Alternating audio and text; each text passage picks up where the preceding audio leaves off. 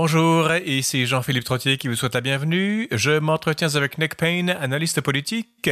Il évoque la semaine politique québécoise et canadienne écoulée avec trois sujets cette fois-ci. La clause dérogatoire entourant la loi 101, la manifestation au stade olympique et François Legault et l'immigration massive. Mais tout d'abord, Clint Bruce, titulaire de la chaire de recherche du Canada en études acadiennes et transnationales à l'Université Sainte-Anne, nous amène au Nouveau-Brunswick qui connaît un regain de francophobie. C'est dans ce contexte difficile qu'il est question de moderniser la loi sur les langues officielles de la province. Clint, bonjour, bienvenue. Bonjour, vous allez bien aujourd'hui, Jean-Philippe? Euh, Correctement, vous? Oui, très bien. On vient de me dire qu'il y a une grosse pluie qui tombe sur Montréal, alors j'espère que les esprits sont gays quand même. pas, chez moi, elle n'est pas, très, elle est pas très grosse, mais écoutez, peu importe, il, pleut aujourd'hui en tout cas. Euh, oui, donc euh, il n'y a qu'une province au Canada qui est bilingue, et c'est pas le Québec, c'est le Nouveau-Brunswick. Voilà, et j'aurais envie en fait de renverser le jeu en ce début d'entretien et, de vous poser une question. Est-ce que ce serait permis? Euh, Oui, oui, monsieur l'animateur. Oui, voilà. En fait, j'ai envie de savoir, euh, parce que cette émission présente régulièrement des enjeux de la francophonie, je vais dire hors Québec, hein, la, grande francophonie nord-américaine. Mhm. Avez-vous l'impression que, que l'auditoire, que le public qui écoute Radio VM connaît un peu euh, le régime linguistique, le paysage linguistique, les enjeux linguistiques, euh, je vais dire du Nouveau-Brunswick, au Nouveau-Brunswick. Quel est votre sentiment? ce n'est qu'un sentiment, c'est pas une. Euh, il n'y a aucune preuve dedans parce qu'il faudrait qu'on fasse un sondage. Tout ce que je sais, c'est qu'au Québec, on a tendance à ne pas savoir ce qui se passe en dehors de nos frontières. Et très souvent, il y a une dissociation avec les francophonies plus fragiles que la nôtre parce qu'on ne veut pas s'associer à ce qui est menacé. C'est la seule réponse que je peux vous fournir. Elle est un peu générale. Me semble juste. Euh, ben, je crois que quand même c'est très important d'en discuter parce qu'en partie, ben, le Nouveau-Brunswick c'est juste à côté. Hein, et euh, historiquement, dans le cadre de mes recherches, en fait, je suis en train d'écrire des textes sur la sur les communautés acadiennes du Québec, hein, c'est-à-dire mhm. soit en Gaspésie ou même même à Montréal. Et il y a quand même eu euh, depuis deux siècles beaucoup beaucoup de va-et-vient et avec toutes les questions politiques qui ont surgi dans les 50 dernières années et notamment le régime du bilinguisme officiel au Canada et, aussi au Nouveau-Brunswick. Et vous le savez peut-être, peut-être pas tout le public qui nous écoute, que curieusement et peut-être étonnamment, moi en fait je suis presque tombé à la renverse la première fois que j'ai lu l'article 16 de la, Charte canadienne des droits et libertés et on voit que le Nouveau-Brunswick est pointé du doigt, que l'égalité des deux communautés euh, linguistiques, la française et l'anglaise, est reconnue. Et donc c'est un enjeu constitutionnel. C'est quand même vraiment frappant. Hein? Donc donc, euh, ça remonte au début des années 80, euh, bien sûr, et euh, ça a été renforcé en, en, 93. Et quand on parle de, francophobie ambiante au Nouveau-Brunswick, comme vous l'avez évoqué, mmh. c'est assez curieux d'entendre des discours qui mettent en doute le bilinguisme et même l'existence d'une communauté francophone quand on sait que cela relève de la Constitution. Et ça, c'est un élément que je voulais poser tout de suite. Mhm. je J'élargis une seconde sur ce que vous dites, Clint Bruce, c'est-à-dire que très souvent, vous avez des lois qui, bon, qui, ont, qui, apparaissent à telle année, à telle date, etc. Et de plus en plus, elles s'absolutisent et ça crée une, un, un, genre de délinquance au sein de la population qui n'a pas d'autre moyen, n'a pas de tribune, si ce n'est que de faire une résistance passive ou de s'organiser en phobie d'un genre ou d'un autre. Je veux dire, le complotisme anti-vaccin en est un il me semble, et je ne juge pas, je, remarque qu'il y a de plus en plus de monde qui est contre pour toutes sortes de raisons bonnes et mauvaises. Euh, est-ce qu'on peut dire, est-ce qu'on peut je, je, vais me je me faire l'avocat du diable, Clint. Est-ce que la francophobie qui renaît au Nouveau-Brunswick est un est une réaction face à ce qui est perçu comme euh, une judiciarisation à outrance des droits d'un peuple? Certainement.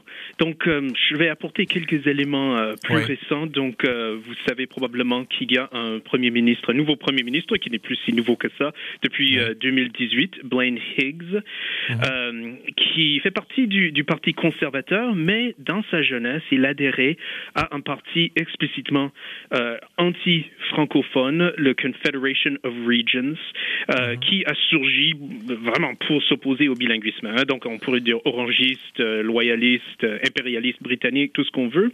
Mhm. Et depuis, il a quitté cette formation-là et qui n'existe plus, je ne crois pas. il a, il a rejoint le Parti conservateur. Il a été, c'est un, un, ancien cadre à, la retraite de la société Irving. Et il a été élu en 2010 sous un précédent euh, gouvernement conservateur de David Allward et en 2018 élu premier ministre. Et il a voulu affaiblir le, le régime euh, du bilinguisme officiel qui reconnaît les deux communautés euh, linguistiques du Nouveau-Brunswick dès son arrivée au pouvoir. Mais avant d'en parler, j'aimerais souligner que son arrivée au pouvoir était aussi accompagnée de l'émergence d'un parti qui ressemble en fait à l'ancien CORE, Confederation of Regions, c'est le People's Alliance of, of New Brunswick, qui a eu mhm. trois et qui a maintenant deux élus à l'Assemblée législative à Fredericton et qui existe pour s'opposer au bilinguisme. Je veux dire, il y a d'autres dossiers, c'est sûr, mais, mais c'est le principal. Et en même temps, il y a eu une, des associations comme la Anglophone Rights Association of New Brunswick. Et mhm. ces formations-là et, et, des attitudes exprimées par le Premier ministre Higgs véhiculent justement ce ressentiment que vous avez évoqué et que je vais résumer très brièvement avant de poursuivre nos échanges. Le bilinguisme, ça coûte cher. L'anglais, c'est vraiment la langue commune et la minorité, on va faire des accommodements sans plus. Et les anglophones sont défavorisés au sein de, de la fonction publique surtout et vont quitter la province. 33% pour une minorité, c'est quand même une grosse, grosse, grosse minorité. D'ailleurs, on a vu aux dernières élections euh, provinciales que bon, euh, Ben Higgs a remporté la mise majoritaire alors qu'auparavant il avait un gouvernement minoritaire. Et vraiment, on a vu, il y a un seul francophone acadien conservateur tout le nord du Nouveau-Brunswick, l'Acadie, est rouge, et tout le reste, à part le conservateur acadien dans le sud, est bleu. On a un face-à-face total.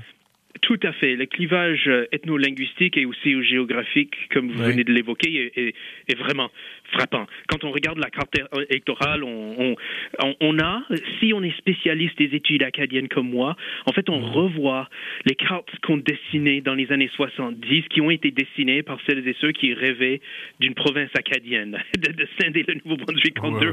Ça ressemble à ça, en fait, sauf que là, c'est le Parti libéral avec des députés verts.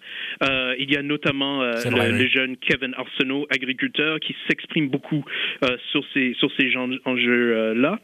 Euh, mais, oui, vous avez raison. Il y a vraiment un Nouveau-Brunswick euh, divisé. Alors dites-moi une chose, euh, le contexte global, comment fonctionne cette loi sur le bilinguisme au Nouveau-Brunswick actuellement? Ben, est-ce que c'est comme, au Canada? Est-ce que le, modèle est-il La loi au Nouveau-Brunswick est passée avant la loi du Canada en 69, non? Donc il y a eu une première loi sur les langues officielles qui est arrivée, oui, on va dire à peu près en même temps, mais oui, juste avant, quelques mois avant la, loi fédérale. Et elle a été remplacée, abrogée en 2002 par une loi beaucoup plus musclée qui avait une, portée plus large. Donc on peut dire que en, en 2019, on a quand même marqué les 50 ans de la loi sur les langues officielles, mais, mais elle a été remplacée en 2002. Elle était il y avait, comment, comment je veux dire, il y avait des bonnes intentions derrière cette loi-là, mais il n'y avait pas beaucoup de, de, de force. Mmh. Et ne, ne touchez pas à plusieurs domaines très importants, comme les municipalités, par exemple. Est-ce qu'une ville doit donner des contraventions dans les deux langues officielles? Ça, ça a été une grande cause qui est allée jusqu'à la Cour suprême au début des, des années 2000. Euh, les associations professionnelles euh, pour devenir avocat, plombier, tout, ça, tout cela, c'est euh, plusieurs domaines sont couverts euh, par la, la, présente loi qui remonte à 2002, qui n'était pas mmh. couvert par la précédente loi. Mais on dit que depuis 1969, que le Nouveau-Brunswick est devenu bilingue, officiellement, si on peut dire. Pourquoi faut-il moderniser la loi alors? Alors, euh, il y avait eu une première révision qui avait été prévue en 2012-2013 et essentiellement parce qu'il y a des dispositions qui soit sont vagues, soit qu'on ne sait pas comment, comment les appliquer. Je vais concrétiser ça tout à l'heure avec, avec des exemples vraiment très précis. Euh, donc la loi sur les langues officielles régit surtout les, les interactions entre le gouvernement provincial et les citoyennes et, et citoyens. Ça peut concerner évidemment euh, le, le, Parlement, l'Assemblée législative, toutes sortes de services, euh, le les régies, il y en a deux euh, de, la, de la santé, euh, les sociétés de la couronne, Alco Nouveau-Brunswick, euh, pour l'électricité aussi, enfin, enfin tout cela. Et, et, donc, ça finit par toucher beaucoup de domaines, hein, affecter beaucoup de, beaucoup de domaines. Et il y a des zones grises. Par exemple, récemment, les services de police. Donc, est-ce qu'un uh-huh. agent euh, dans une cité donnée, donc une cité, c'est une, un statut de municipalité, euh, doit uh-huh. pouvoir interagir en, français? Parce que le Nouveau-Brunswick n'est pas divisé en, en zones linguistiques. Donc, en principe, ah. quelqu'un de Caracat ou à Edmundston peut aller visiter Saint-Jean et, en principe, euh, aurait le droit de d'interagir en français. Interagir pas nécessairement dans un commerce, hein, donc ça ne couvre pas le. Donc contrairement à la loi 101, ça c'est très important, le secteur privé n'est pas couvert. Hein. Euh, donc là où ça devient problématique, donc j'ai donné un exemple, mais je vais vraiment concrétiser ça. J'ai passé un peu de temps à lire le dernier rapport annuel de la commissaire aux langues officielles. Donc c'est un poste qui existe depuis les débuts des années 2000. Euh, et la, la commissaire, c'est une femme, Shirley McLean, euh, reçoit des plaintes. Hein. Donc, elle reçoit des plaintes et là, elle va essayer de réagir, de contacter les agences qui ont été interpellées ou signalées. Euh, donc, dans la dernière année, par exemple, euh, plusieurs plaintes ont concerné les communications par le gouvernement provincial euh, en temps de pandémie. Mhm. Et ça, c'est très important, Jean-Philippe, parce que, donc, il y a eu des points de presse où des journalistes ont posé des questions en français au premier ministre et on a demandé à ces journalistes de les reformuler en anglais. C'est grave. Mhm. C'est très grave dans une province bilingue. Et ce qu'on voit un peu dans les attitudes, c'est que les gens vont dire, mais voyons, on est en temps d'urgence, on n'a pas besoin de, s'inquiéter du français.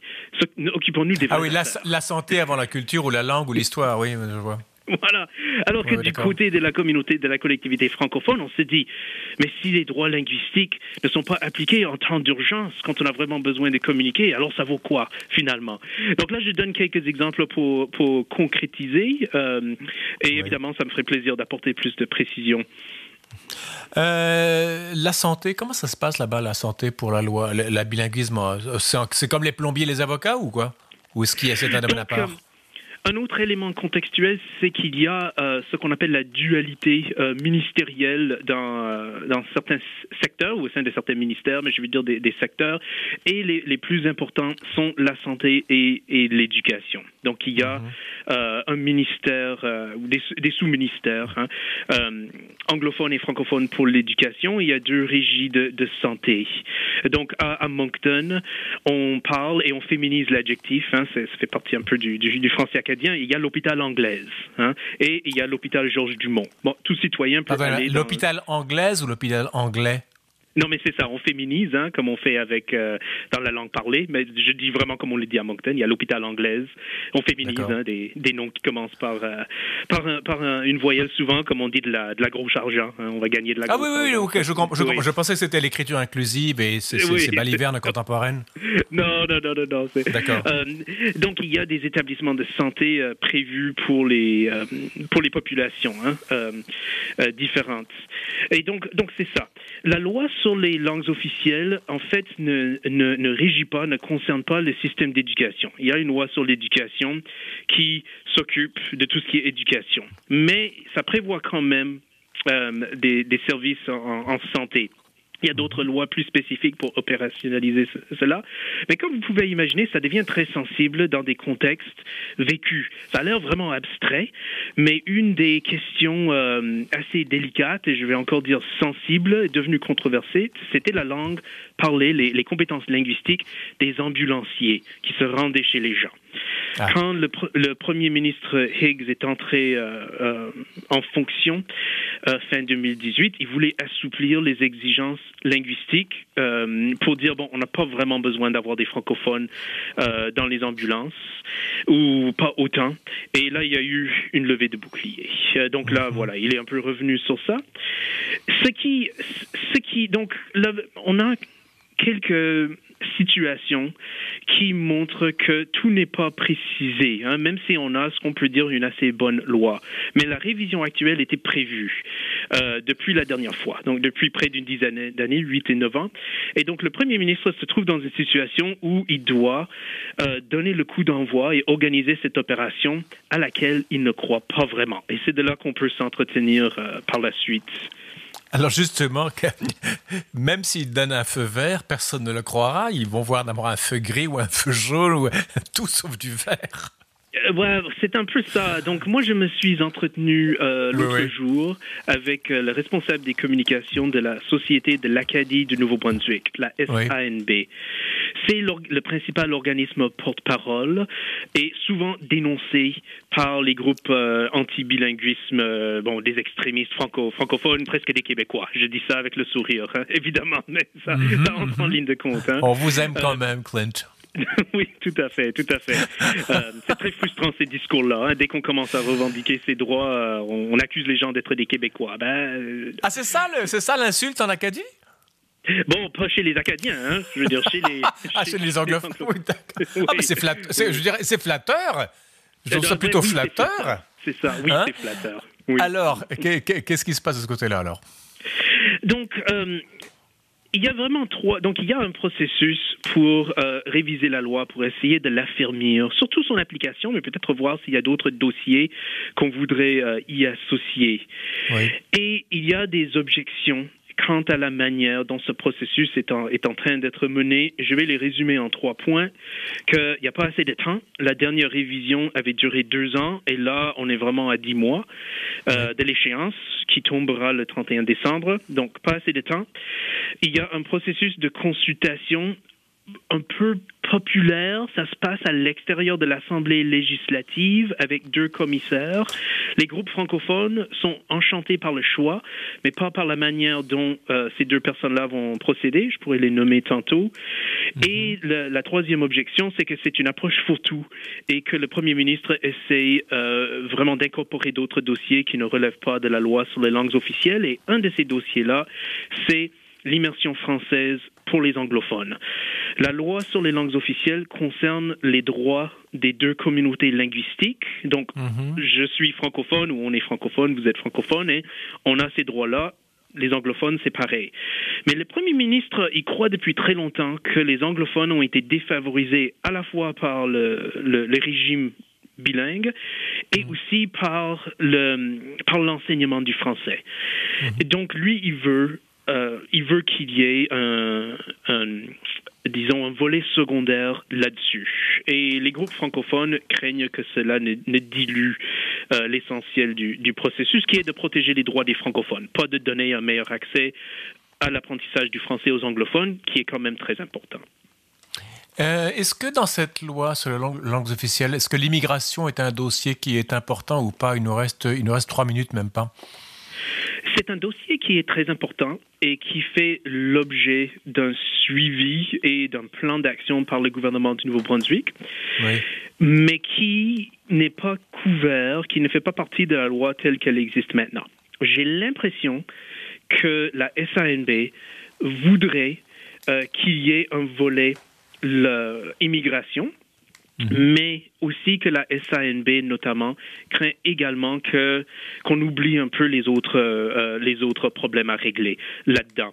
Mais c'est assez drastique. Donc vous avez dit tout à l'heure il y a un tiers de francophones. Depuis qu'il y a un, vrai plan d'action, euh, ça fait euh, cinq ou six ans, on est passé pour les candidats francophones à l'immigration de 1,3% à 8%.